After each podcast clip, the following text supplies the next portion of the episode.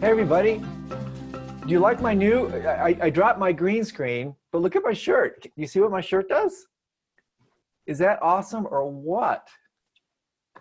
It, I turn into this like this illusory body dude. I mean, that's kind of, that's really pretty, that's pretty awesome. so, hey, um, I would just like to see to everybody turn on your mic for just a second, not your mic, your camera. Turn on your camera for just a second so I can just say hi to you because otherwise I'm, I'm just speaking to this silly screen. It's nice to see who's out there. Yeah, turn on those cameras. Hello, everybody. Fantastic. Thank you, thank you, thank you. so, oh, that's great. I love it. I love it.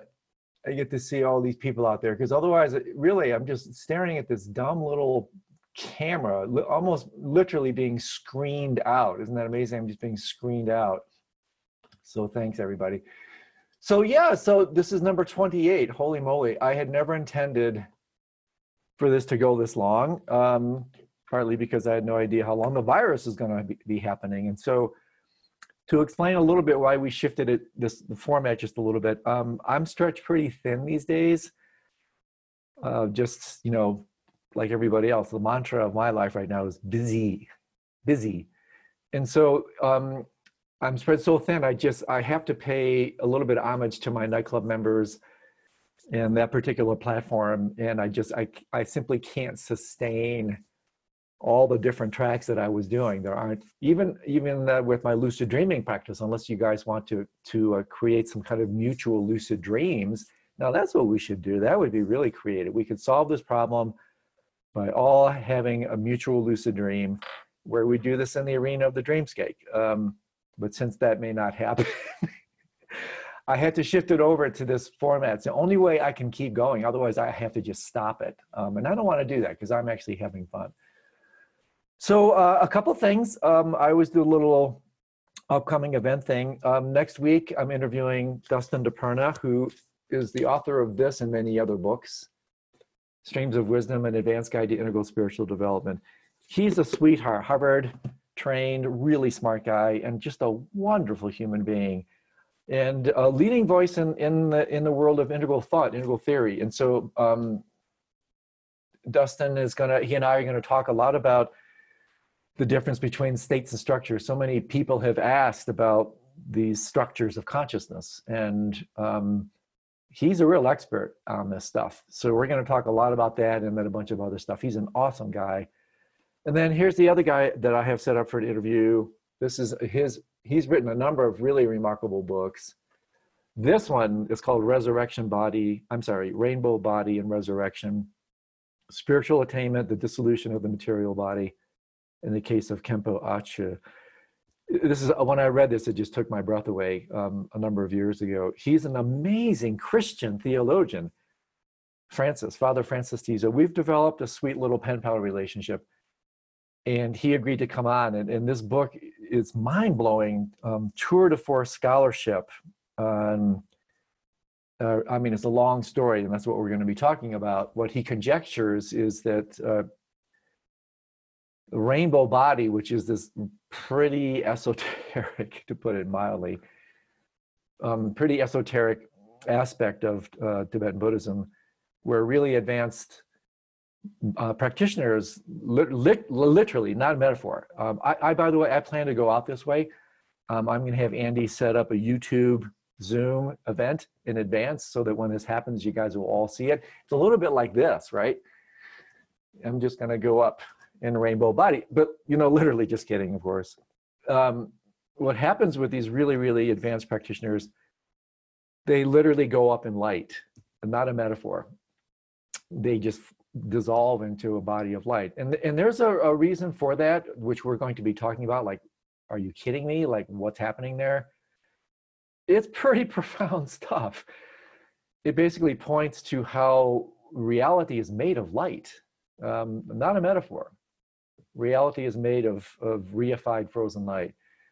And so when advanced meditators die, they literally return to this body of light. And so what he does is he connects this wildly esoteric, but not uncommon in the Tibetan tradition, approach um, to what some scholars, like Daniel P. Brown, talks about this as, as a type of phowa. I would argue actually that it's not implementation phowa, it's fruitional phowa. In other words, it's not something you do, it's something that happens. Uh, but anyway, um, what he conjectures using this astounding scholarship is that this is in fact what created the Shroud of Turin that nobody can explain this image that they, you know, again, allegedly they think it's Christ, but no one can explain how this thing was created. And they've done tons of studies on it. And so, one hypothetical, I should say, in a hypothetical, one um, conjecture is that, in fact, Christ attained rainbow body. And when his, his body went up in light because it was covered in this cloth, a little bit like a Xerox, you know, it just that burn, that flash actually burned his image onto the cloth. I mean, who knows? It's it's wild, but this book is it's astounding. It's an amazing tour de force. So I can't wait to talk to him about this and some, you know, we we've been setting the stage and he really wants to get into some pretty interesting things. So that's coming up. Uh, what else can I advertise? Um, Oh yeah, so uh, the book study group is still happening. Andy put the link for that if you want to join us. Um, this is an ongoing discussion of, of my book, um, uh, Dreams of Light. We're having a pretty fun time romping through that. And then also in, in two weeks, um, I'm doing my favorite dream yoga event of the year, which I usually do in person in Sedona, Arizona, this jaw dropping retreat center. But this year I'm doing it over three, uh, two, three day weekends starting the end of October, where um, I'm going to be introducing, for those of you who have been doing a little bit of this stuff with me, I'm going to be introducing a whole new set of practices which I've actually never taught before, um, either in person or online. These are called the generation stage practices, which are um, completely related to dream yoga and uh, in fact, dream yoga, in a certain sense, is a type of generation stage practice. And also uh, deeply connected to the second of the three forms of illusory form. Um, there are three forms impure illusory form, pure illusory form, and then perfectly pure illusory form. And so generation stage practices are connected to what's called pure illusory form. So I'm pretty excited about that because, again, I've never done it. Um, and it will be introducing a whole new battery of practices around this. So I'm kind of jazzed around it. So for today, that, that's kind of my riff. Those of you who may be new to this gathering thing, number 28, that's kind of amazing. What I'm going to do, I'm just going to read, there are some really good questions that came piped in um, from Met Club members and then from people like you. So I'm going to start with those. And then as before, this is the time to submit a written question in the chat column, send it to Andy, send it, put it in the chat or better for me is raise your hand and, and come online and, and we can talk about some stuff. Um, but to give you some time to think about what, if anything, you may want to ask, I'm just going to ping through some of these questions that were sent to me. So here's the first one from Brianna. I think it's Brianna, Brianna Carter. Hi, Andrew. I'm often almost lucid in dreams in that I am influencing dream characters, moving objects without touching them, walking through walls. I love that. That's one of my favorite things to do. I love like men. Have you ever seen that movie, um, Men Who Stare at Goats? I think George Clooney, right? I love this movie. Um, so there's a really couple really quirky, funny scenes about trying to walk through a wall. So anyway, I try. I do the same thing all the time, actually. These are common occurrences, but often I don't have a clue in that these are my dream powers. Are there better ways are there ways to better notice such obvious dream signs to give that final push from near lucid to from nearly lucid to recognize the dream as the dream state? I seem to be playing at the at the early phases of dream yoga, but I can't progress to more meaningful practices in dream until I grasp that I'm dreaming. Yes, for sure. Uh, yeah, you can't progress to more refined aspects until you fully substantiate, stabilize the fact that you're dreaming while you're dreaming. And so this is, you know, one of the most common questions, issues, challenges of lucidity is, main, you know, getting lucid and then maintaining lucidity. And so, you know, the ways to do this is, um, you know, lucid dreaming, dream yoga. This is a path. It's a path. It's not like oh i'm going to learn this in a weekend. It, it's it's an art form it's a discipline and it takes time. Um, so first and foremost you you just keep at it. And this is why i love so much the conversation i had recently the interview i had with daniel love on my website. He's a longtime practitioner.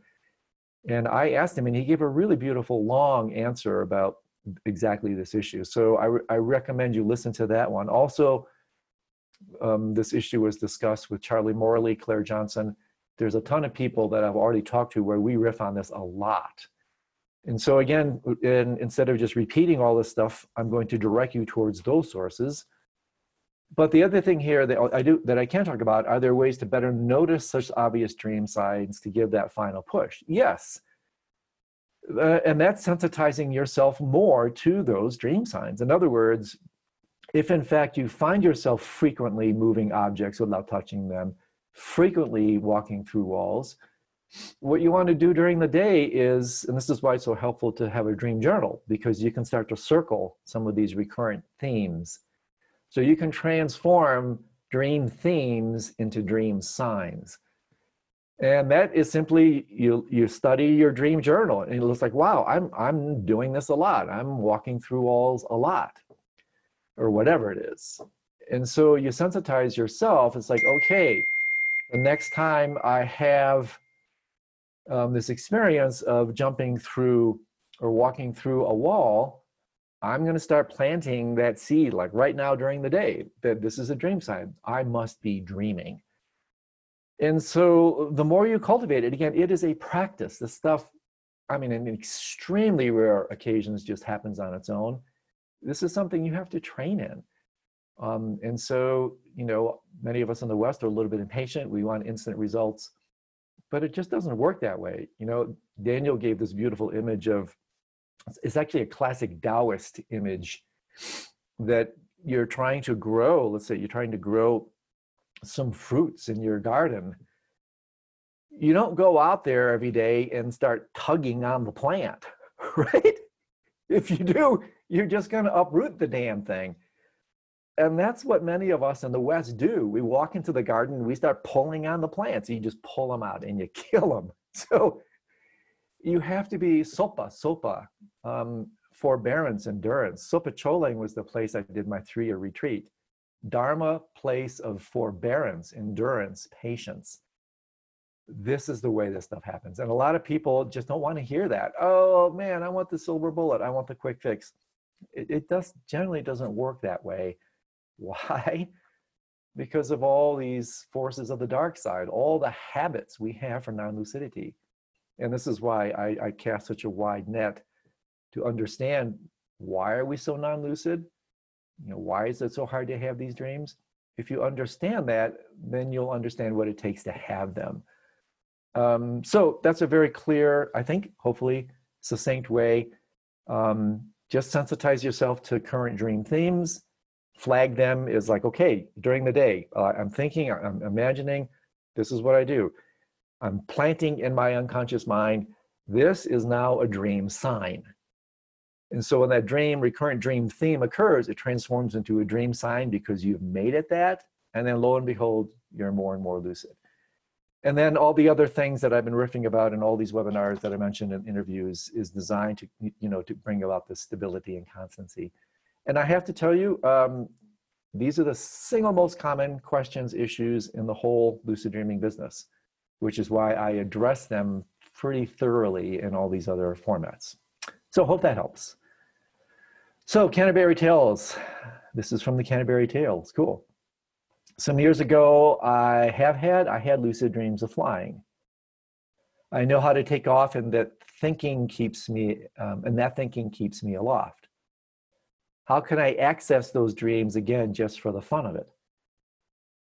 Well, uh, I mean, I'm not sure I use the word access because access, and I'm, you're probably not implying this, but it's worth saying. Access that dream means somehow that dream is there waiting for you obviously it's not right? There's no dreamscape that you plop into. You you create your dreams either unconsciously in non-lucid ways or consciously in lucid ways. So how, how can i access these dreams again just for the fun of it? Incubate it dream incubation. You set the intention Not, you know, not only I'm going to get lucid tonight, but I'm going to get lucid tonight so that I can fly. And that second order intentionality reiterated during the day, reinstated um, with increased frequency as you go to sleep, and then really kind of the final push using the processes of uh, proximate karma. You really reinstate this as you're going to sleep. And uh, this is one way to kind of create this on ramp, this takeoff ramp, where you can, in fact, have these dreams um, for the heck of it. And there's nothing wrong with that. Again, that is my that is my first stage of dream yoga. Even is just to go for a joyride, just to have fun. Nothing wrong with that. I mean, at a certain point, that may kind of run its course, so to speak. Um, and that's when you transform from lucid dreaming to dream yoga. That's when you actually start to work with your mind. But you know, enjoying it, having fun. Um, I do it a lot because I, one of my state checks is jumping up. Something weird happens. I've sensitized myself. Whenever anything weird happens, I jump up. If I come back down, I'm awake. If I keep going, I'm either dreaming or dead. So these dream signs, by the way, according to Bardo theory, eventually actually work themselves into death signs. These same signs will um, reveal to you at one point that you're dead.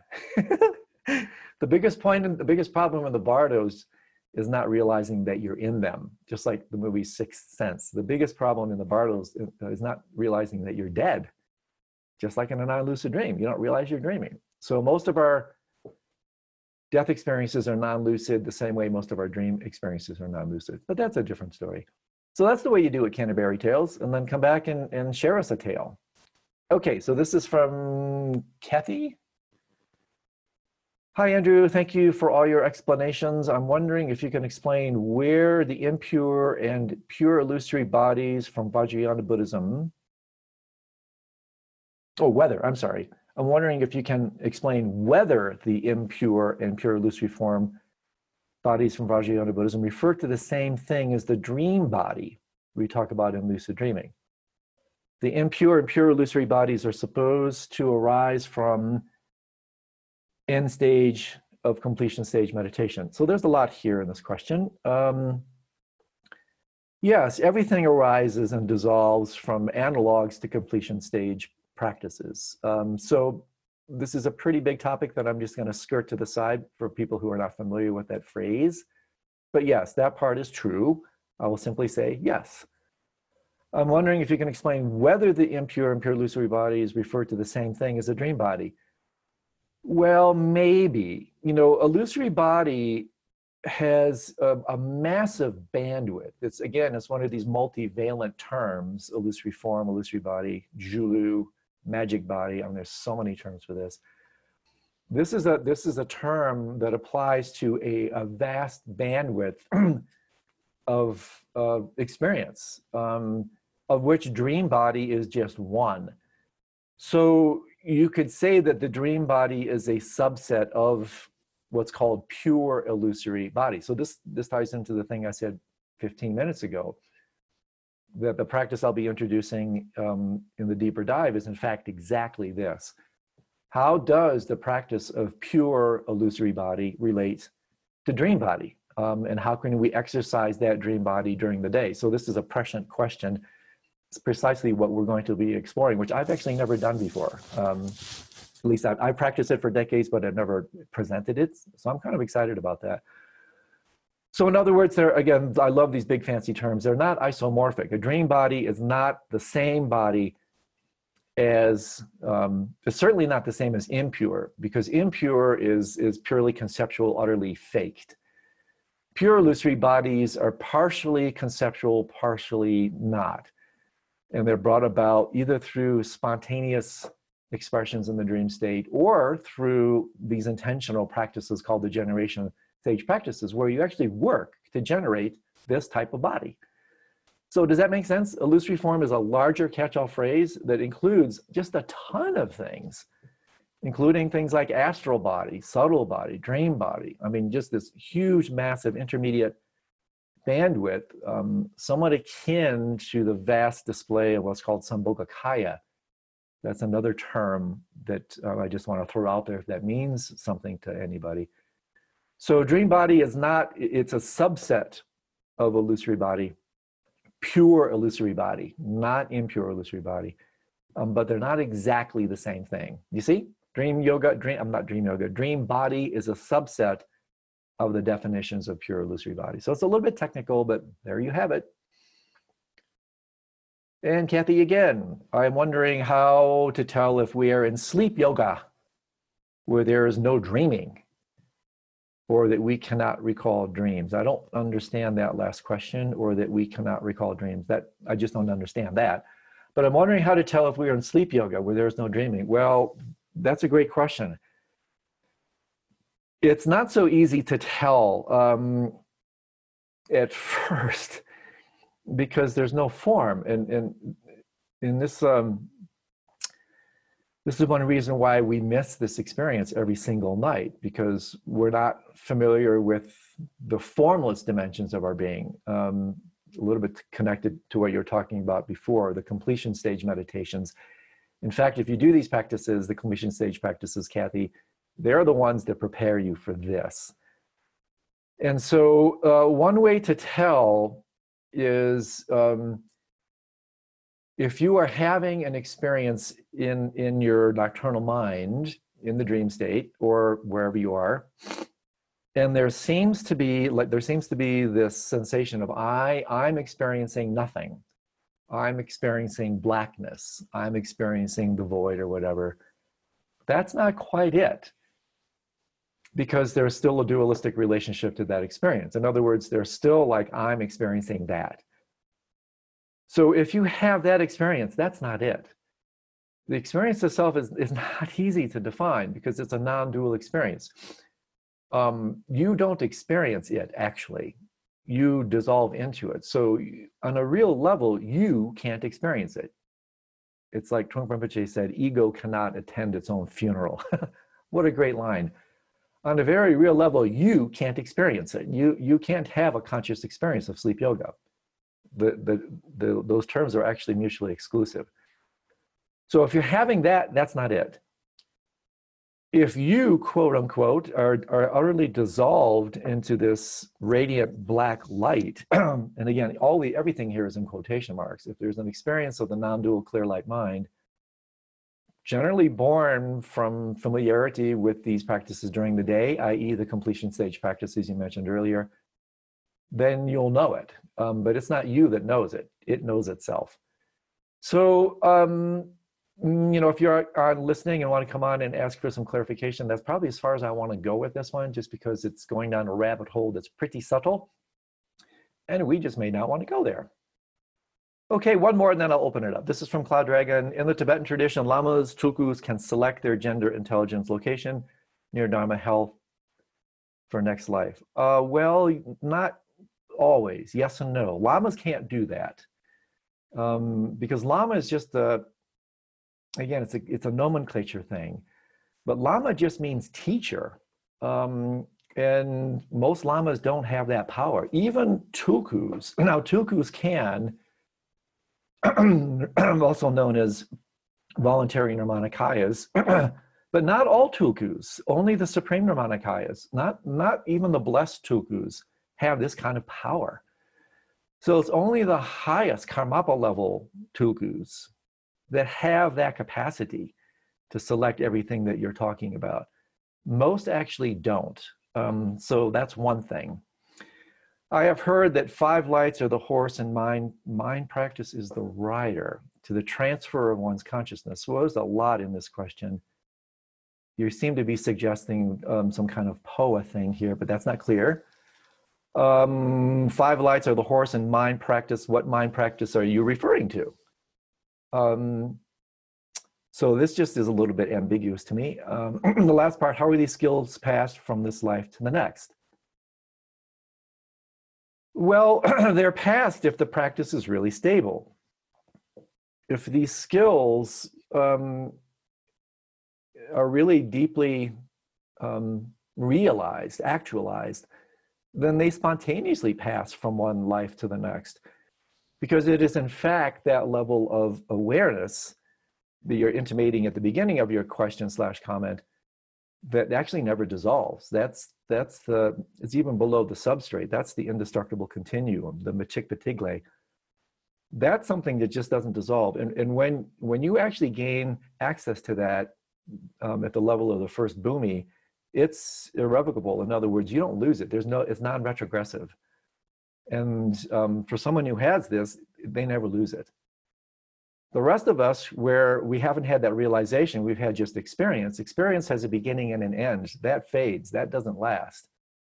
So it really depends on whether it's experience or whether it's realization. If you have realization, which is stable, it's, it's irrevocable.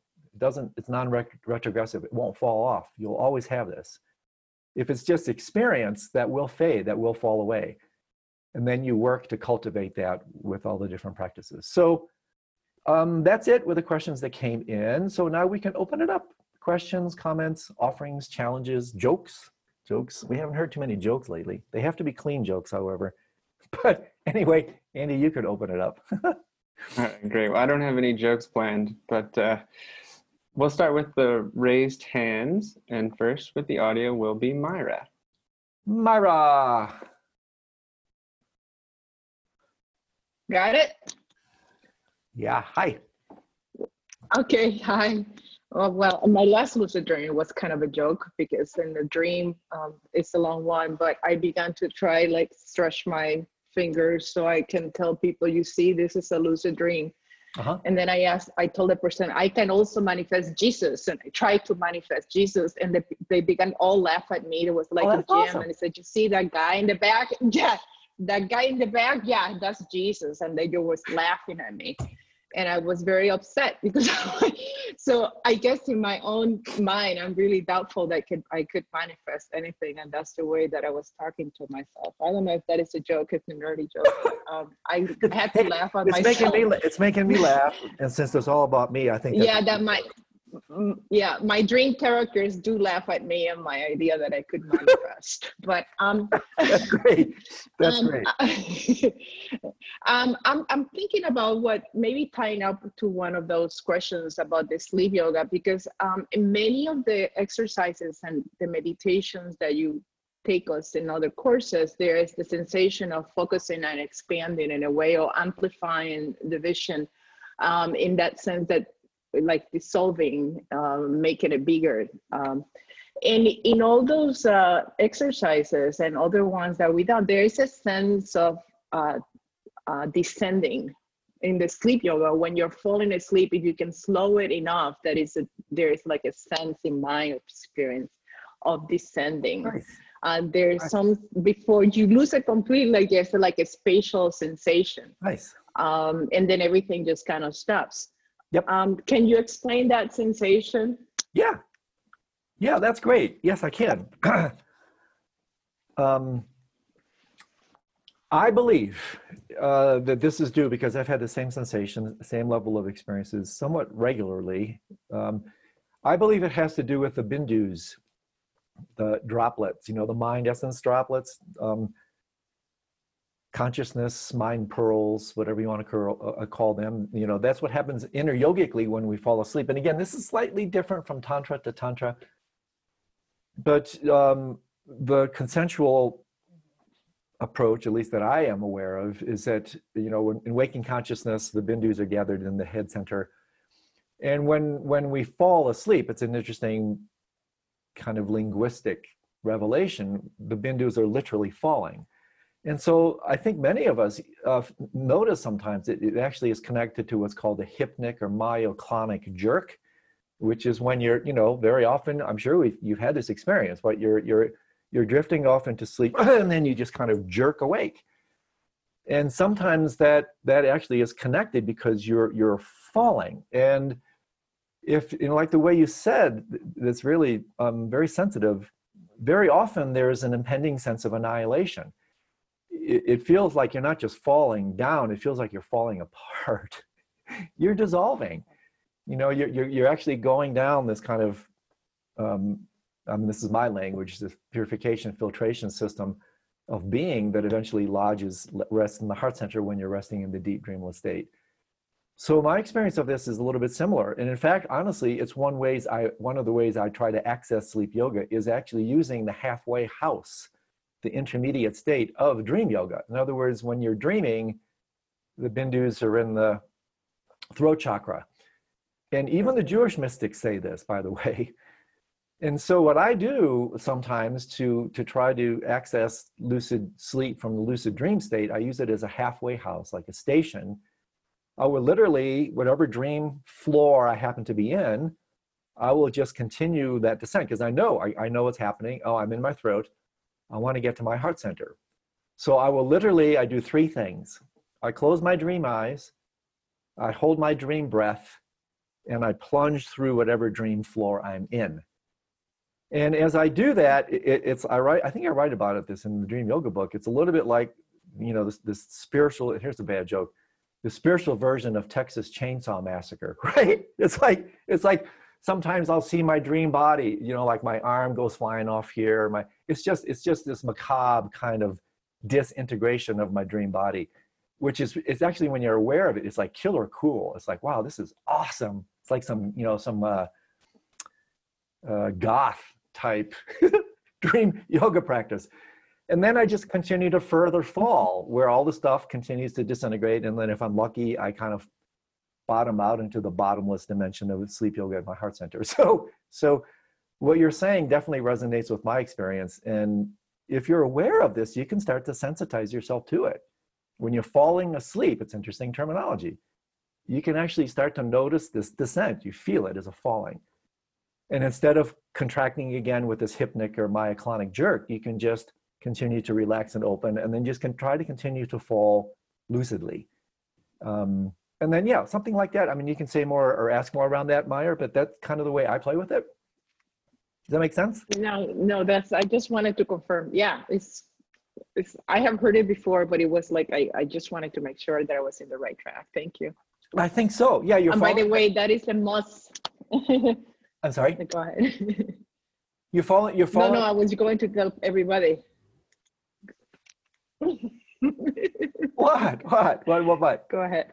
Finish. Oh. No, no, finish. I was go, just trying to promote your seminar that at the end of the month because as I'm a junkie about that one, and this is one of the best. I, I still think that that's your best workshop, the Oh, one you're that so is coming at the end of this month. So Oh, thanks, Myra. I really that. yeah, I think you. I think you've been Yeah. to three of them, um, or all of them. I can't remember. But yeah, they're fun. I mean, yes, I've been. Yeah, they're my, it's my favorite dream yoga program by far um, because we go so deep. Um, so thank you for that plug. And thank you for the great comment and question. Yeah, we're falling through the central channel and it, it actually feels like a falling. Um, so yeah, good for you. Keep up the Thank good you. drop, so to speak. okay. thank you, dear. Okay, um, I think this next person has a joke for you. Hmm. Better be good. Let's see. There you go. Hi, Andrew. Hey, who's this? Joseph. Joseph. Oh, oh, Joseph is the joke. We can go on to the next person. hey, amigo, how you doing? I'm good. How are you? I'm good, thank you. Nice to hear from you. I'm looking forward to the uh, program and uh, working with the illusory body. Yes. Jo- Joseph is going to be helping us with this event. He, he's a, a, a very skilled practitioner of these generation stage practices. And so um, we're going to be using his decades, lifetimes of practice with generation stage to uh, facilitate others into it. So looking forward to it. So, Cool. So you got a joke for me, amigo, or, or what? well, I have a, a couple of jokes, but that were favorites of my teachers. But I have one that I think will be particularly appropriate for for this venue. okay. Um, I was I was uh, riding on this on this long train ride one time, and I noticed the guy in front of me every now and again would laugh out loud, and and I got curious, and and watched him, and and in between in between the laughs, every now and again he'd go like this. Okay. and, and that made me really curious. So, so I, I tapped him on the shoulder and I said, Excuse me, I don't mean to be rude, but what are you laughing about? And he said, Well, oh, it's okay. On long train rides, to pass the time, I tell myself jokes. and I said, Oh, and, and what's this thing that you do? He said, Oh, those I heard already. oh, that's really bad. It's so bad it's actually funny. Think about it. Yeah, yeah, exactly. No, I like it. We're always talking to ourselves. I love it. Yeah. Well said, amigo. Talk to you soon. Thanks, Joe. All right. Uh, next with the audio will be Katie. Hey, Katie. Hey, How are you? I'm well, thank you. Nice. You're to looking luminous. You've got this big beam of light behind you and this big orange thing. Did you do you live like in the desert? Those are like Santa Fe colors. Are you are you down there? You're good. I'm, I'm in New Mexico, not Santa Ah, Fe. see? I'm in the I knew it. Rockies. Yeah. I thought so. Anyway, what's cooking? What's up? Um, so I have a couple of just questions about the stages of dream yoga. Okay. So I've been working with stages five and six. Oh, cool. Um, the transforming into a deity or a sacred image, and then also going into the dream bodies of other characters and animals Good for and you. Good for you.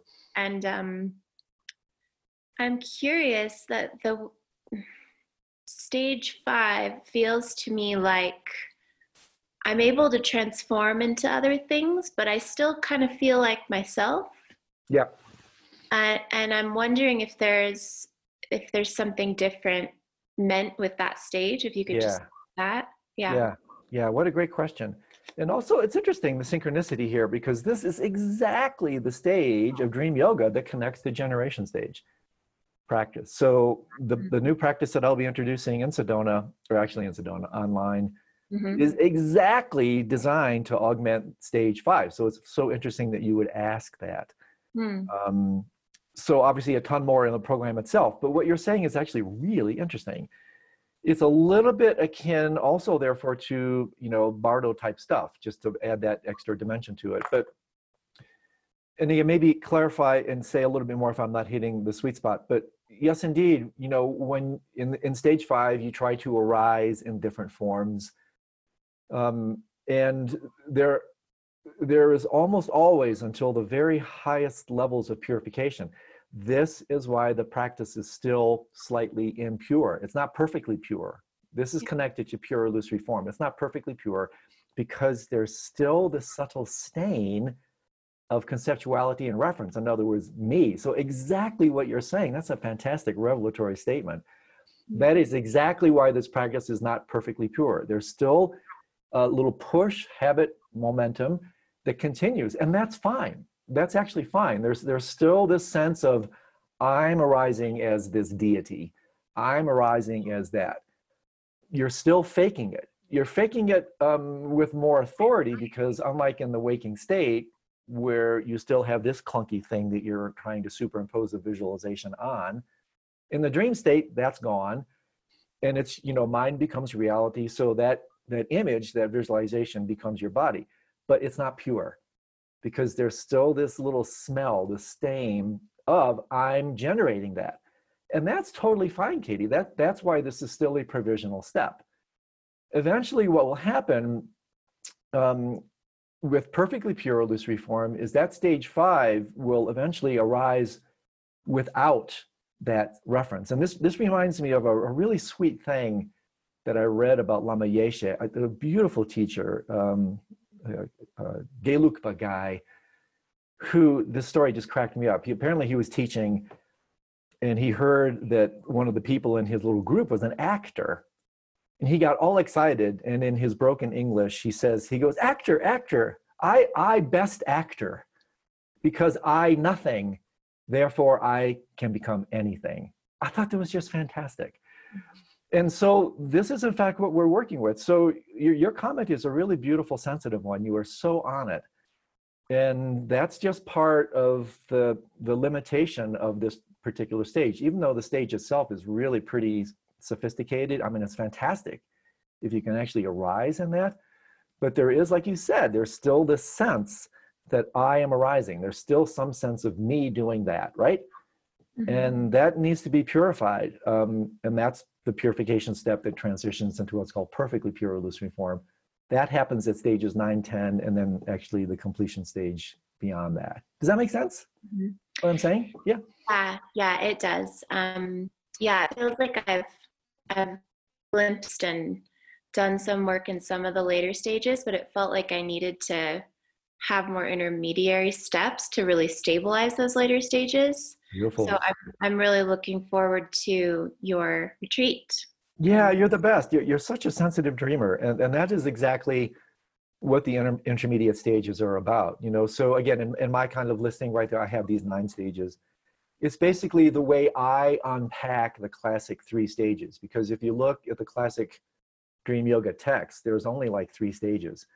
And these, these steps are so big, there, there's no granularity. It's just like, you want me to do what? It's just too subtle. It's too much um, or in a certain sense, not enough. And so what I do is I I break up these three into nine, so that you have a little bit more of these baby steps. Mhm. So that that in fact, like you're saying, you know, each each one of these steps works um, with stabilizing the others. And so, that, by, by the way, they all, every single one of them, except for the first one, maybe, works with progressive stages on emptiness. I mean, all the stages of dream yoga work with emptiness. And another way to phrase that in what you're saying is that you're still not empty of this habit of self. There's Mhm. still, you know, a little bit of Katie coming along. And so eventually, when you get to the higher stages, stabilized by the middle ones, like just to repeat, that particular habit, um, just eventually that will be purified. And then, yeah, I'll just leave it at that because stages eight, nine, and beyond then actually bring what you're talking about to fruition where these sorts of things just happen spontaneously without intentionality. Um, and so we'll say more about that in the program itself. But as usual, terrific contributions. Always great to hear from you. Yeah, thank you, Andrew. Ciao. Thank you. Thanks, Katie. All right, next with the audio will be Rana.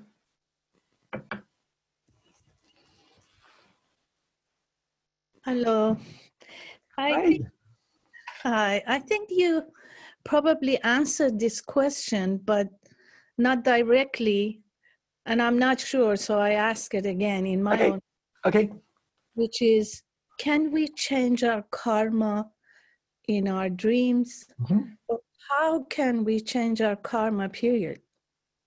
Yeah, great question. So, I mean, this is the nature of, of the path, right? So, one way to look at the path altogether in the in the grandest sweeping terms is, you know, you first work to replace bad karma with good karma, and then eventually you replace good karma with no karma.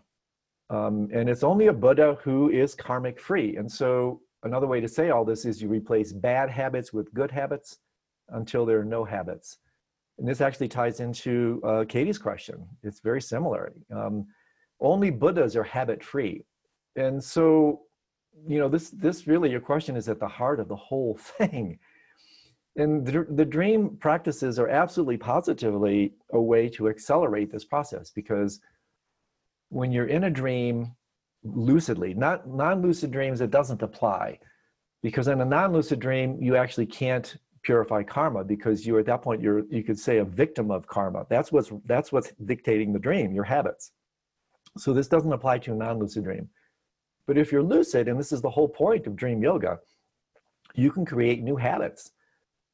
Doing these different stages you actually create in the dream state new habits new karma that then works to purify you know your mind altogether and therefore the waking state. And and this is a really great reason why to engage in in dream yoga period because why not use all the dream experiences as a way in fact to do that and so just to show you how far this goes allegedly his holiness the very first karmapa Düsum Khyenpa right knower of the three times in 1042 he attained his enlightenment through dream yoga and you cannot become enlightened unless you purified your karma so he had to have purified all his karma in the dream state and so you can absolutely totally do it. Um, Alan Wallace writes about this. Every dream yoga master talks about it. That's one reason you do dream yoga. It's a way to clean up your habits. in the dream arena. Okay? Um, just checking one more Sure. thing. Sure. in just shamatha, you know, and uh, in shamatha, when we see that we are thinking, we recognize our thoughts Huh? as a thoughts. It's very much close to lucid dreaming, in my Yeah. opinion. Yes, you know, abs- it's like absolutely.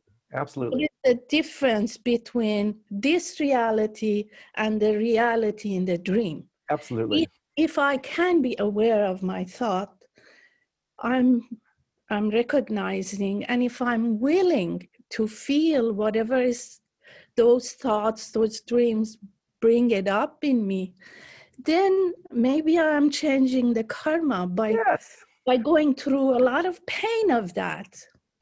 Yes. Sense?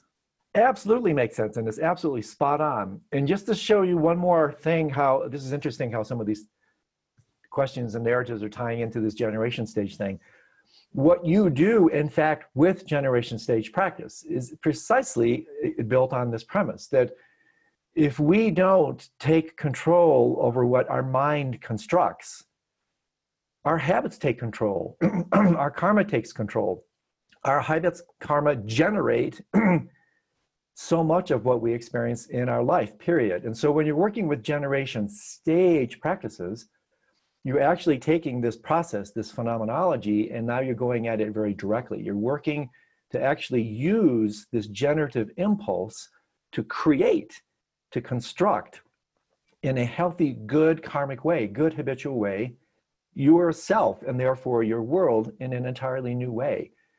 So this is another way to purify karma using that practice, which also ties in. Is you know if you come, you'll you'll see. no- Notice all the ways I'm sneaking in my advertising here.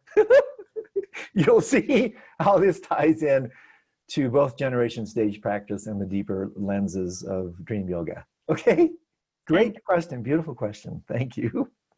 Thanks, Rana. Okay, I want to honor some of the chat questions we got. Uh, so this is from Elaine. Mhm. Could you comment on how dreams have changed under COVID? Oh my gosh, there's so much there's so much research on this right now. Um, look up the work of Deirdre Barrett. She's a Harvard um, psychologist, dream researcher. She wrote a marvelous book called The Committee of Sleep, um, which is on that book is all about creative impulses that arise in the dream, dream state. But Deirdre has done studies on this. I posted an article um, uh, some months ago on this topic, exactly this topic conjoining it with some recent study about how the Third Reich and the whole Nazi thing affected dreamers in Germany. Um, and so, because I've addressed it, it in quite some detail in that post, and I can refer you to those sources, I'm going to do that. But there's a lot of literature on that now. Um, and Deirdre Barrett uh, probably has the most on it that I've come across, but there's, I just read another one this week that you know the, the the virus is definitely affecting people's dreams and again to me it's just like duh you know it's just so obvious you know we uh, here's the logic behind it and this ties a little bit also to the previous question thoughts are to waking consciousness as dreams are to dreaming consciousness in other words we dream at night what we think of during the day um, and therefore, if we're thinking about the virus and we're thinking about it socially at a social level, it, it's, I mean, it's like zero surprise to me that this would affect people's dreams. But because there's already so much out there, and I've already um, posted on this on the site, look onto some of the latest news. And I don't, I don't know, Andy, if you can actually pull up the link to that while we're here. But I sent that article, um, an article about this some months ago. So it's definitely having an effect on people's dreams for sure, as it should. Okay, Yeah, I remember that, so I'll look for the link for it. great. Thanks, bud. Uh, this is a question from Greg. Can you say a bit about the differences between the dreams one is just watching, like a spectator, versus dreams in which one is an active participant? And so I'm just assuming, Greg, that you're talking about these in, in the lucidity arena. Um, are you talking about lucid dreams? I think you are. Let's assume that you are. Um, because in that case, the first type of dream is called a witnessing lucid dream, or Ken Wilber refers to it as pellucidity, P E L L lucidity. which is in fact a type of witnessing awareness where you simply just watch. And this is worth throwing into the mix um, because it's a very a viable way to work with dream yoga where you don't interfere with the display of the mind. And this is one of the, the I think, ungrounded criticisms of lucid dreaming, which again, it's like these people don't know what they're talking about. Where, oh, you can't interfere, you shouldn't interfere with the arising of the mind. Uh, I mean, that to me is just silly. Um, I think you should interfere um, in a certain way because you want to change your habits. You want to change. If you don't interfere, you're just going to be driven around by these impulsive habits. So that just holds no water for me. But even theoretically, not even theoretically, but even if you just maintain this witnessing lucid dream, you're still allow, allowing everything to arise. You're not interfering with anything. You're just more aware of what's happening. So it doesn't interfere with the play of consciousness. So even if their objection holds, which in my book it doesn't, the objection is still dismissed, dismissed on another level when you say, well, you can just watch the contents without engaging it. Um, and then so that's a form of dream yoga. Then there's, you know, the other nine stages again that we are talking about before. That's when you engage, you participate, you create, you move. This is totally connected to meditation, right? Same thing, just happening at night. There are certain types of meditations, vipassana witnessing type practices, where you just simply witness the arising of the mind. Total diurnal analog. But then again, this is interesting because this also ties into generation stage. But there are also other practices like generation stage yogas where, in fact, you work to actively construct, create, generate certain qualities, mandalas, deities, all these magical things using your mind. And so really the, the foundational point is you can use your mind and your experience in both arenas. And so they're both viable forms of practice. They just have different kind of bandwidths of applicability. Okay? All right. Um, lindsay asks are the generation stage practices you will be teaching in your upcoming retreat specific to lucid dreaming or dream yoga? Or will you be talking sorry. Yeah lindsay i wish there were some. Um, and I, I think this is my dear friend lindsay from boulder I don't know of any, Lindsay. I mean, you're a good tantrika, sadhaka. If you know of one, let me know. There isn't, and I asked, I've asked uh, Mingyur Rinpoche, I've asked Sungye Rinpoche, is there a dream yoga deity? Is there a dream yoga mantra? And they both say no. Um, there is Dr. Nida, who's a very interesting practitioner now in India, I mean, I'm Italy, I should say. I hope to interview him one of these days he presents a dream yoga mantra, but um, he doesn't present, present the dream yoga deity. Tenzin Wangyal in the Bön tradition does, but I don't have that transmission, so I can't teach that. so what I will be doing, Lindsay, is is is teaching a sutra level um, generation stage practice, which means you don't need a, an empowerment, you don't need a tree. Well, I'm going to give the tree. You don't need a long that doesn't make it any less powerful than these tantric ones, not in any way, but it's a more kind of entry level um, um, yidam practice, generation stage practice that is super easy to get into. It's short, it's beautiful, and people can wrap their minds around it. But if you can, if you can pound, you know, shake the trees, Lindsay, and find a dream yoga deity, let me know, and we'll bring him or her in. okay. I don't know of one in, in the Buddhist world. I mean, on one level, you could say they're all, you could, you could say that, but the thing about, as you know, Lindsay, the thing about these deities is they're archetypal principles, right? And so when you're working with generation stage practices, one reason there are dozens, if not hundreds of these babies is because each one is, is designed to work with specific bandwidths of mind. Um, and so, yeah, I mean, if you hear something about this, let me know. I haven't found one yet. All right, this question comes from iPhone. What does it mean when a DC speaks against our lucid experience? I guess that's a dream character. I had a lucid dream last night when I, uh, based on a dream plan to send healing light to myself. I asked Andrew in a subsequent non lucid dream, and he rejected that a dream plan as an induction method is not valid. So I'm a little confused. I, uh, the the interjection of of Andrew, are you referring to me or is that the dream character? There's just a lot of a lot here we need to centrifuge out. It's not clear to me. So just start the first part and maybe I'll just stop you because I'm not sure when you threw my name in there, was that referring to me or is that referring to your dream character? So Sure. start over and then I'll stop what does seem to be clear to me. Sure. So, what does it mean when a when a dream character speaks against our lucid experience? Okay, stop right there. Um, yeah, that's actually very interesting. That's a really interesting comment. Um, and here's what comes to mind around that is that dreams, you know, the moniker for dream yoga is is really interesting. It literally is the measure of the path. That's the moniker, the measure of the path. In other words, dreams altogether, as any psychologist since Freud will tell you, and even Freud didn't originate this idea with his interpretation of dreams. Um, dreams are revelatory, um, largely because, you know, from a neuro um, physiological point of view, the, the prefrontal cortex is offline.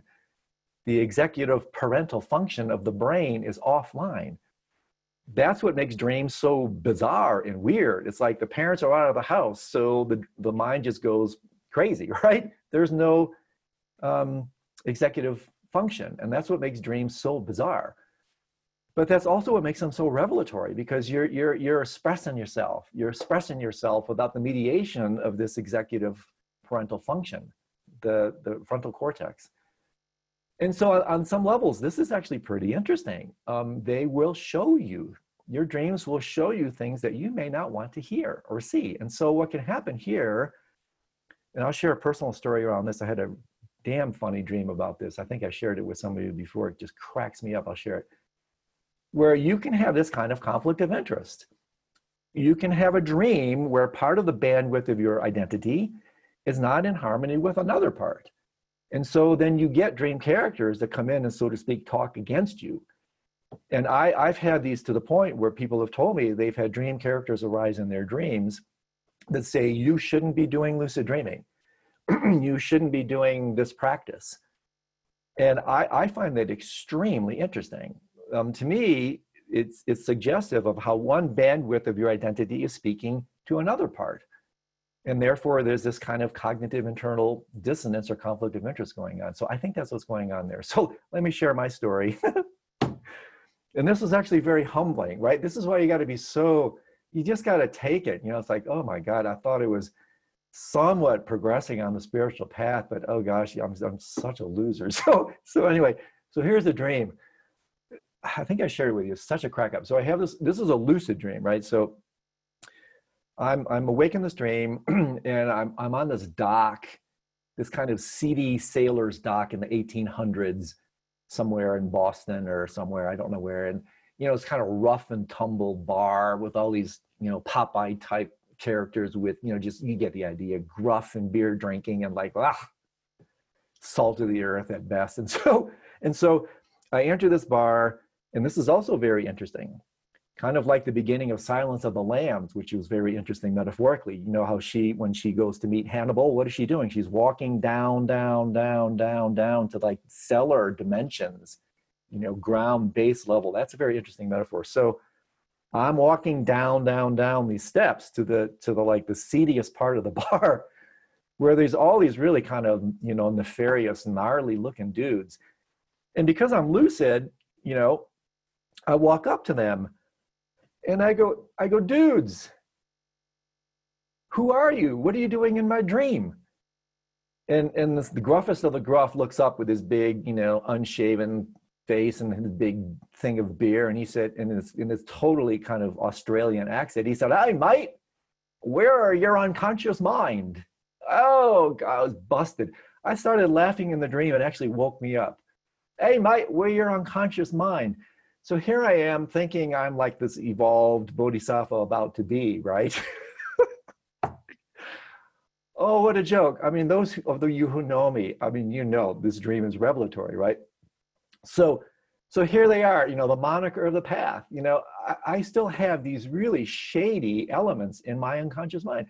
And so instead of like waking up and being totally bummed out, I, I just woke up giddy. It was so effing funny and i said of course this is what i still i still have some stuff i need to work on so anyway that's what comes to mind the rest of the question i honestly don't understand because i don't uh, understand the insertion of, of the name andrew so if you're there and want to clarify it, please do. Yeah, it, it was from Anisha, and she clarified. She said Andrew was the dream character that spoke against my lucid experience. A But that's joke. not me. That's not me, right? Or that is me. Is it a different Andrew or is it me? I think it's you. Oh, okay. So read the rest of it now. Now we'll see how busted I really am. So read the rest of it with that light in mind. Sure. So I had a lucid dream last night based on a dream plan to send healing light to myself. I asked Andrew in a subsequent non lucid dream, and he rejected that a dream plan as an induction method is not valid. So that that dream plan as an induction method is not valid.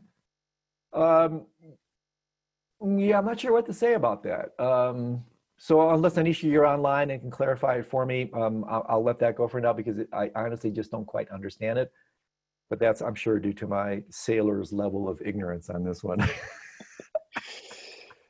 All right. This too uh, much, I had too much water over lunch today. You think I was drinking a margarita, but this is just water. It's just I'm high on life today. well, that's good. All right. This uh. This uh, chat is from Tim. As I'm getting older, time seems to be going much faster, and my life experience seems much more dreamlike. Do you think that this is a natural part of the aging process and that intensifying it would wake us up faster? Also, where can we get a shirt like yours?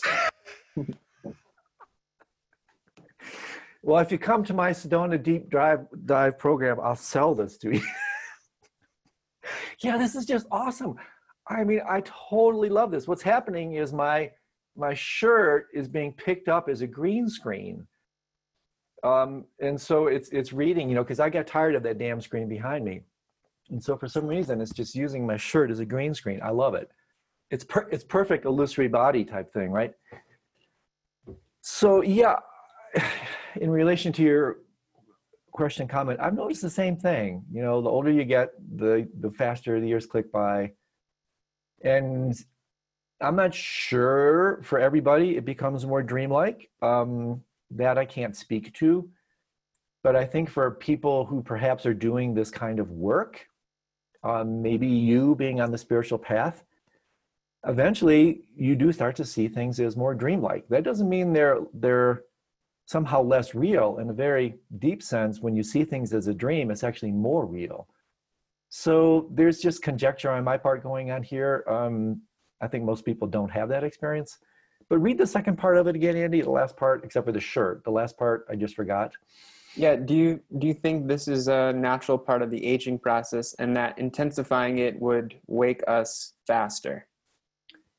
Intensifying what? Intensifying the aging practice? Um, maybe the time moving faster? Yeah, I'm not sure how you would even do that. If you want to age faster, just watch more news.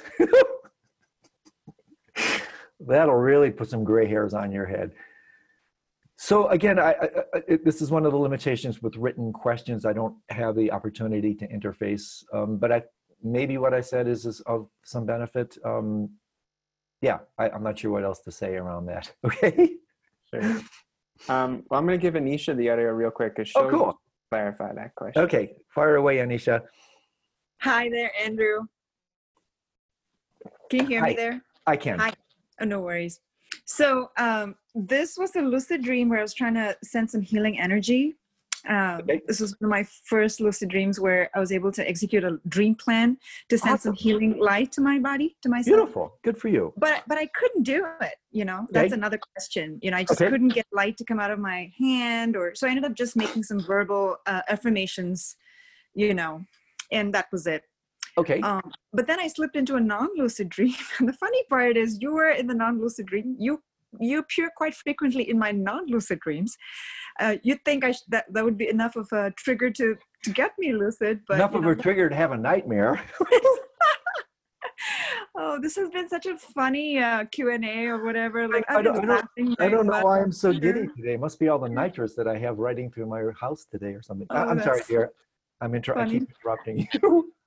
no, no, no. This is all good.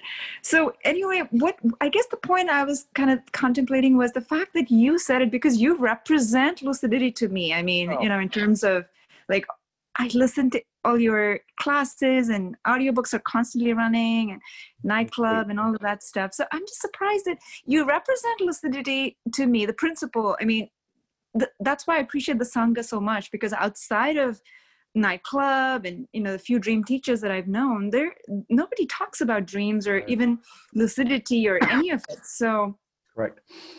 you know and then in the dream you actually like reject you reject this experience lucidity experience um and and uh in an in, so i'm just struck by the fact that there's just this contrary you're saying unconscious if that's indeed what it is then um Yeah. You know, yeah. these are the sorts of, I mean, first of all, I mean, super interesting, right? And so here's where I um, strip up just a tiny bit because this, and again, this is not in any way to dismiss what you're talking about because I think it's super cool. But, you know, the kind of dream interpretation end of things, um, I can sometimes suss these out on the spot but sometimes I need to actually have them, I need to look at them, I need to kind of touch into them, feel into them, and then maybe I can interpret them. So this is more an interpretive question, and um, I, I can't do it on the spot. I'm not entirely sure what it might mean for you. I think one of the delights in working with dream interpretation, and by the way, the best book on this that I've come across, there's tons, is Let Your Body Interpret Your Dreams by Eugene Gendlin really beautiful, refined, subtle way to interpret dreams where your body interprets the, the dream for you. So I might recommend you to that book and to his work or, you know, um, to a dream interpreter. Um, it's just right off the cuff. I'd have to settle with it and see what, what comes up around it. Nothing immediately comes to mind. Um, it's super interesting and I just, I just can't have an interpretive answer like at the tip of my tongue. Okay, sorry. yeah no no i think um um yeah i was just curious and then yeah i'll check out that book. I'm not so much into interpretations really. Right. it was just it was just um yeah it was just still, but still there's some symbolic thing going on. And so Yeah. you know dream interpretation is super viable. It's a really important thing. Um, it had definitely absolutely has a place. Um, it's a little bit different as you know anisha from lucid dreaming or dream yoga where you're not really trying to interpret um, you're just basically trying to alter your relationship and this is interesting exactly it's one of the differences between meditation and therapy right so meditation you're not interested in dream content you're interested in transforming your relationship to it Exactly. want exactly to i think interpret it, you go to a therapist. So it's similar to that kind of um, daily activity. So Yeah. I think with That's that said, yeah, play around with that, and, and then maybe you know you could also incubate another dream to help you perhaps understand the early one. I've done that before. I've had dreams where it's like, hey man, I'm just too stupid. I don't get this one. You know, and then I actually try to incubate another dream that helps me understand the previous one. oh, And so obviously you, you could just continue to fall down an infinite regressive rabbit hole there, right? Right, where you just have a new series of uninterpretable dreams, and then you're really like left in a labyrinth of confusion. So as yeah. long as the as long as the need to lucidity i guess i'm good so exactly, exactly, that's the point. But anyway, Thank- thanks, appreciate thank you so it. Okay, Thanks, Nisha. Um, so we still have a, a few hands up. okay, yeah, we can do it. We'll do a few more. I got about another ten minutes. Perfect. Okay, well, next with the audio will be Alejandro. Yes, it's me. Hi, Hey, bud. hi, Andrew. Hi, hi. Uh, Hi. here, Alex. Uh, so I, I I got two questions. Uh, uh, the one came up just now when you were talking about Buddhas not having habits or karma, and and the question that I that arose in me was, uh, so does bodhisattvas Mhm. have habits? Habits? Correct. doesn't or karma or, or, or what's the difference there Both. Well, habit is just the Western translation of karma. And this is actually an interesting comment, my friend, because that is in fact one of the differences between bodhisattvas and Buddhas. So bodhisattvas are still on the path, um, and depending on the cartography, the nine bhumis, whatever, there's different stages. There, there are nine, at least nine levels of bodhisattva. And one of the ways to talk about what are those levels is in fact exactly what you're referring to, is just different degrees of residual habituation. So it is, in fact, only when you transition from the 10th bhumi to the 11th, the path of no more learning, when all habits are free, um, all karma has been purified. And that's what actually denotes a Buddha. But bodhisattvas aren't quite there. That's why they're not quite Buddhas. Okay? Okay. So next question. Now I'll be quick. Uh, No, you're good. You're good. uh, so I I read the book of the that the the book the Bardo Thödol or Bardo Bardo Thödol Bardo The Bardo Thötröl. The Bardo Thötröl. Yeah. Uh-huh. The the Tibetan Book of Bardo the Dead. Thödol. Yeah, Bardo Thötröl. Bardo Thötröl Chenmo, the great liberation through hearing in the between. Yep. exactly. I read that book years ago. Yeah, Okay. and it was a, a book that really struck me. I, I think it's it's it's it's it's, it's a I, I was impressed, you know, by by what what it said, and and and then I just have a check on it recently, and I I got to know that it was written by none other than Padmasambhava, Correct. right? Yeah. So. And, and it say there, and I think it's the Wikipedia page, that Padmasambhava had like many other books and they were they were to be discovered Terma. when the time was right so my first question is are any other of, of those books discovered already or Oh, yeah. Oh, He- the hundreds, hundreds, hundreds. Yeah, it's called terma, and uh, literally mine or treasure. And and terma texts come in a whole, as you might suspect, you know, lists of lists of lists, right? So there's all kinds of terma. There's what's called sater, which is earth earth terma. There's mind tear, which is mind terma, um, and then there's visionary tear. So there's all different types of these types of transmissions that in itself is a super interesting topic. Padmasambhava and his consort Yeshe Tsogyal and also Mandarava have have you know planted these all over the damn place, and they continue to be discovered. In fact, most, but not all, most terma discoveries, and the people who do those are called tertons. So uh, in this case, it was Karma Lingpa, who is a terton that discovered the Tibetan Book of the Dead in Gampodar in Tibet.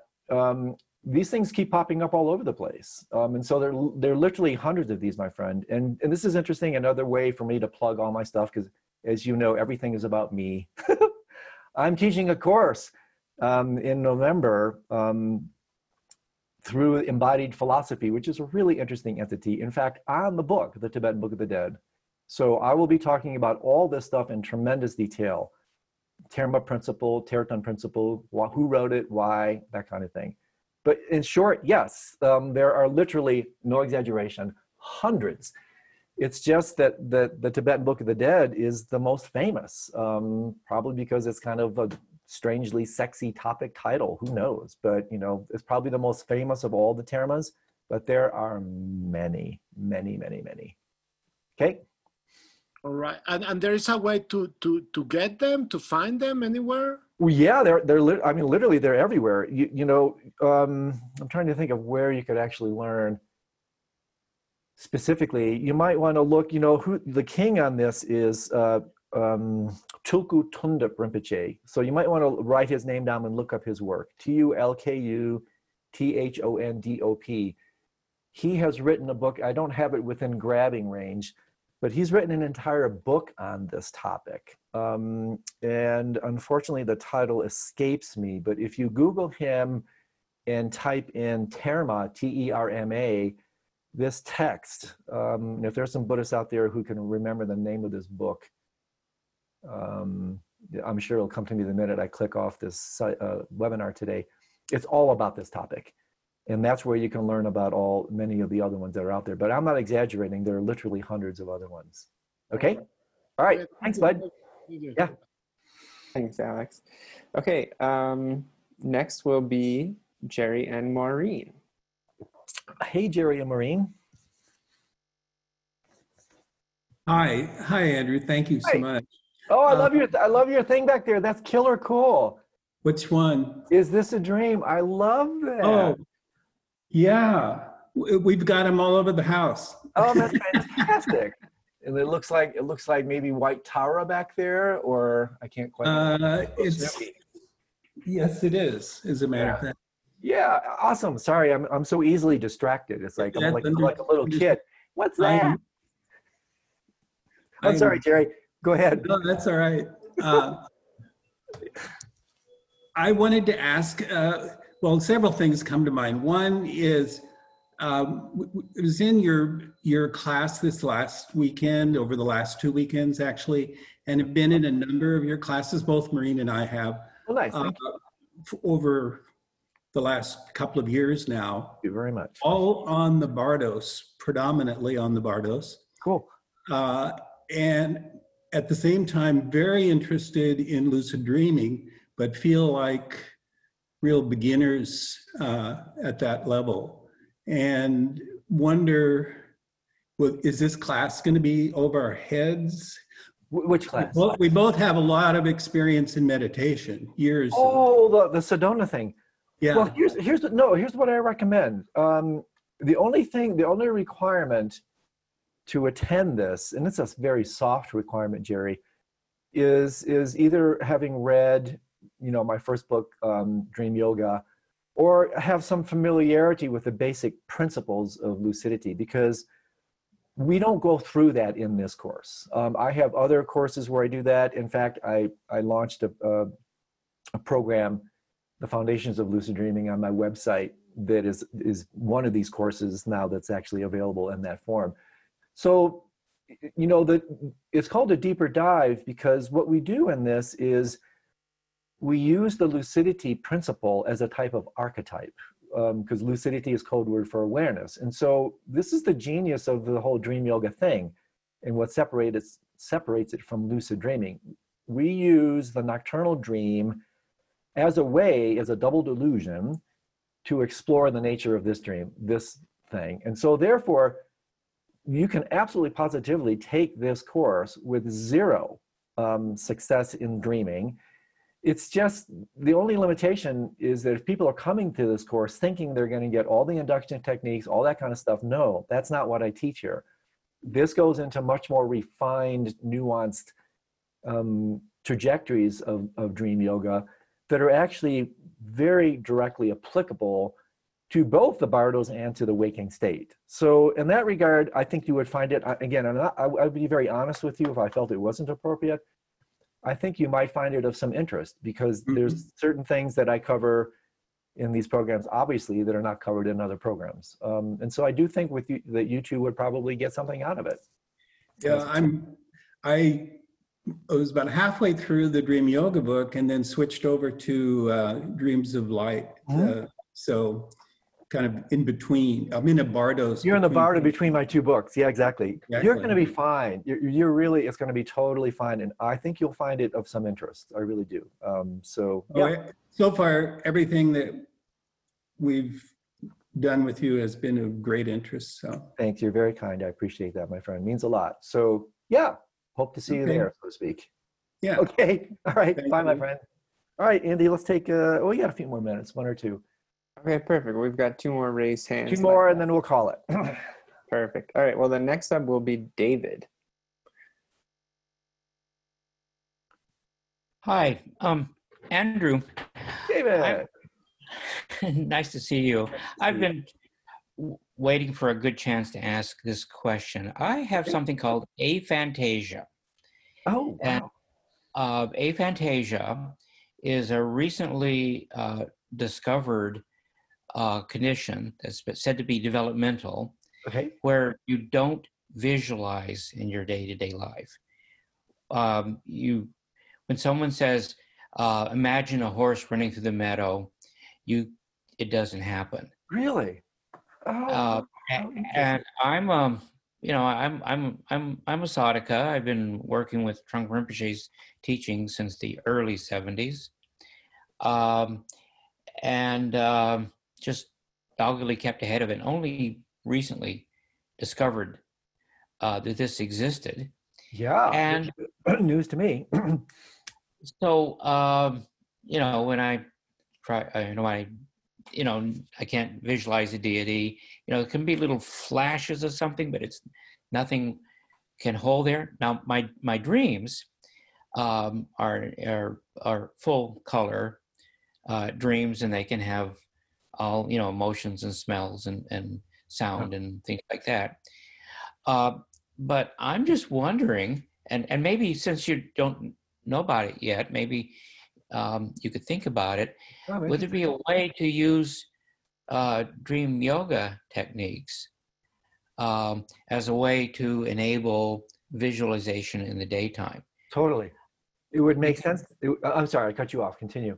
it, it's it's the the psychologists uh, um, say that this is uncurable. It's a it's a developmental thing. It's just set uh, when you're an infant, and it doesn't happen anymore.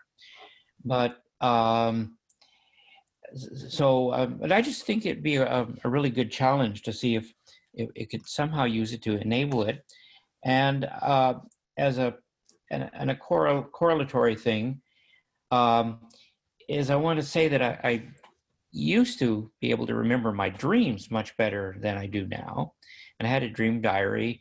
And um, at, at one point, I decided every, that the dreams were so repetitive and not particularly troubling anymore. I had actually, you know, used Jungian techniques to overcome um, terrible uh, nightmares Cool. that would be so strong I'd have physical marks on me Wow. uh, from from the dreams wow. and I confronted them in, in in a dream, and it just popped. That whole illusion oh, popped, wow. and it, it just cleared up instantly. And but at so, um, and I did read diaries for for years, but then I just stopped doing it and decided, well, this is okay. I could just uh, let you know enjoy the dreams and let go. And I don't even need to remember them anymore. And somehow I've made a set in my mind so much I have a terrible time going back and remembering most dreams. Every so often, I'll have something pretty magical. Trungpa Rinpoche comes to me. I will remember that. Um, but I'm just struggling with Yeah. Dream yoga to work, and I really feel like I need to do this. Yeah, yeah. So well, I- couple. Yeah, thanks, David. Um, yeah, I'm going to totally look this up. I, I am not um, familiar with this aphantasia. What? How interesting. It, um, so let me ask you a couple questions. As a student of the of Trungpa Rinpoche, have you engaged in some of his sadhana practices? Then, I mean, have you done some of his Uh, like? yeah, I'm, I'm a sadhaka. Yeah. And so how, how does uh, how does this limitation, if it isn't that a limitation, how does it affect you when you do those types of practices? I mean, are you able to visualize what they recommend, or does that just not click for you? Just doesn't click. Just doesn't click. Okay. I, I, I, I can actually engage in a practice. And, um, you know, I remember um, uh, Jeremy Hayward at, at one advanced course saying, even a kind of addressing this and just say, if you can't visualize, um, make it um, f- uh, instead of visualization, feelingization. And that is more important. And that's the core of it is the feeling, not the, the colors. That's So that's a great comfort to me, and I can do that.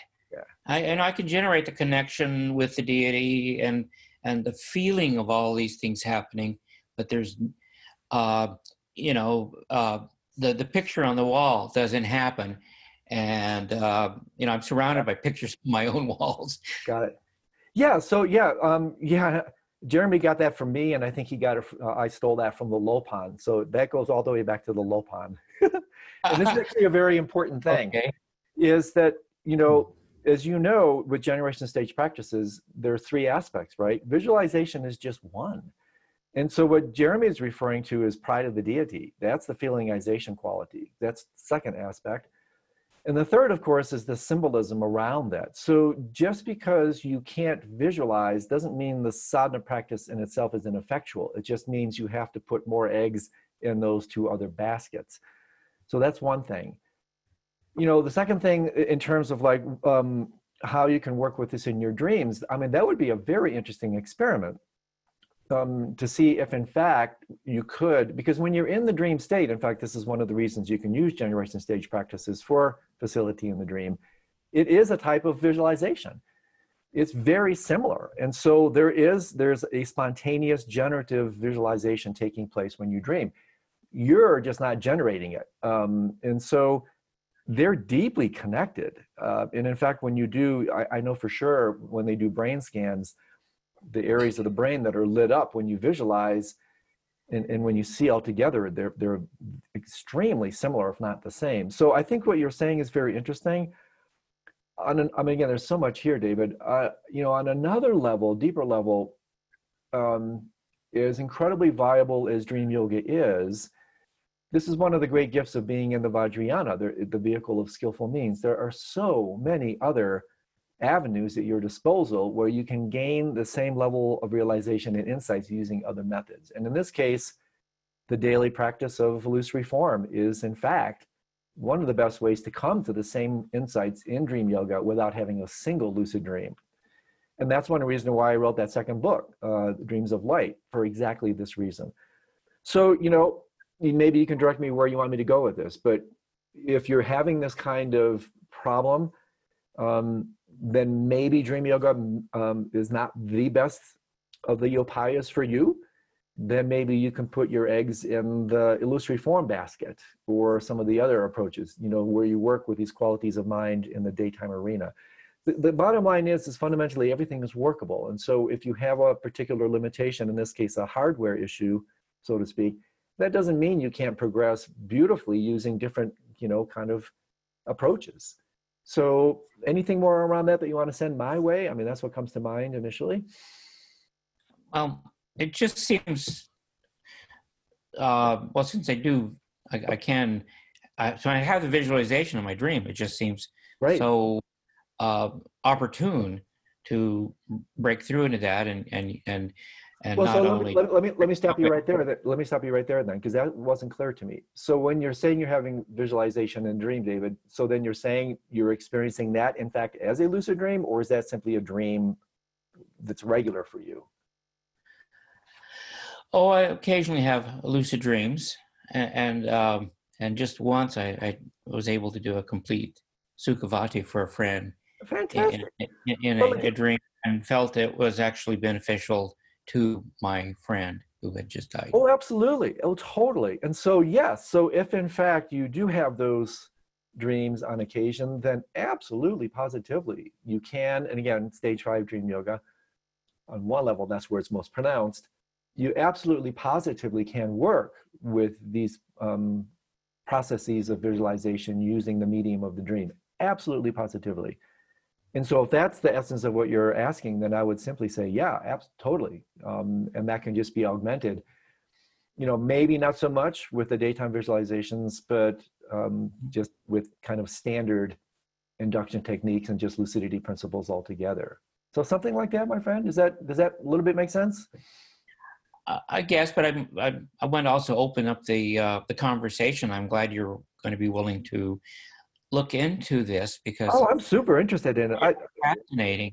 it is fascinating, and and I love, you know, I mean, again, without being like an ambulance chaser, I am extremely. If I had to do it all over again, I would either be a neurologist or a neuroscientist. I, I am so deeply fascinated with the neurological correlates to phenomenological experience. I mean, like what's going on, and so I, I love, you know, Oliver Sacks. I mean, all these people who work with um, just variations in the hardware and how it affects our experience. So yeah, I'm super interested in this. I, I wrote it down. I'm going to look it up and do a little research on it because this is new to me. I'm not aware of this condition. So thank you for introducing it to me. 10 to 15 percent of uh, people have this. Really? But uh, the point uh, is that most of them don't even realize that it's a condition because, um, like most people, I just thought, well, when people talked about these things, uh, uh, I didn't realize that the visualization was could be really so precise and, and so Yeah, yeah, yeah. complete. I just yeah, yeah. just um so it, it, it- it's just kind of stunning like oh really yeah, yeah. It's- And that part, that is actually unf- unfortunately quite common. In fact, even Oliver Sacks himself, at some point, and I don't remember what the condition was, um, he discovered at a certain point, he goes, Holy moly, I think I am afflicted with this. And again, I don't remember what it was. So again, that's not that uncommon because you know so much the fabric of your experience, you don't realize it's a so-called limitation. until somebody tells you. It's like, whoa, I had no idea. But I'm going to let that go for now, David, because I want to get one more question before we close out for today. But I'm very Yeah. interested in what you said, and I'll, I'll do a little research on it. Thank you for the offering. Take care, amigo. So one more, Andy, and then I need to run. So All right. Um, this will be from Judith. Hi, Andy. hi. Andy, thank you for taking this question because I know it's the last one. Um, I, uh, I I don't lucid dream, but I'm 72 now. But when I was like 33, I had this life changing experience, and it was life changing for me because I was brought up a Catholic. I didn't believe in God. I didn't know I was going through a huge existential depression. And I went to bed one night and I read the first chapter of, um, it was by Rudolf Steiner, it was Knowledge of the Higher Worlds. And I'd never read anything like this. And I read the first chapter and I started to spin so violently that I couldn't believe that my husband was asleep. I couldn't believe he wasn't experiencing it as well. And it was so violent. And there were two people on top of me two people that were really helping me in my life. And they kept saying to me let go let go let go. And eventually i let go and it was so incredible. It was warm. It was amazing but then i was too afraid to stay there so i got up and i went into the landing and i just cried and cried because from that moment on i knew there was something else and I knew that there was something, and it kind of changed my life. But I've never had it again, and I've always thought I didn't have it again because I what I don't deserve it. um, so I just want your thoughts on it. Um, Oh, It's kind of so close to me that it's hard for me to talk about it. Yeah, here, here here's my recommendation, Judith. Um, this is this is one of the limitations of of this type of format. Um, this is a really beautiful story that obviously means a great deal to you, and and, and I totally get it. I'm pressed for time. Um, I want to do justice to the subtlety and the nuance of your question. Um, a couple sound bites won't do that. Um, I, I generally have to shut these things down at 2.30. Yeah. I'm already past that. So with your kind permission, dear, I'm going to have Andy put you at the very top of the list so that when we start up again, I can start with this because otherwise um, I literally have to run out the door. And- Oh, uh, oh, oh, Andy, next Thursday, I'm in a retreat next week, yeah, so I won't be here. no worries. So then we'll do it in two weeks. No worries. Okay, But I, I want to honor what you're offering because it's it's it, there's just a lot here, and I, I can't do soundbite responses in the time that I have available. So if that works Okay. with you, my dear, let's make Yeah. top of the list in a couple weeks, and then we can really unpack it a little bit. Okay? thank you so much, Andrew. That's great. Welcome everybody. Thanks for joining Okay. us. We appreciate it. Bye bye. Bye bye. See ya, see you next week, or in the dreams, or in the Bardos, whichever happens first. Bye.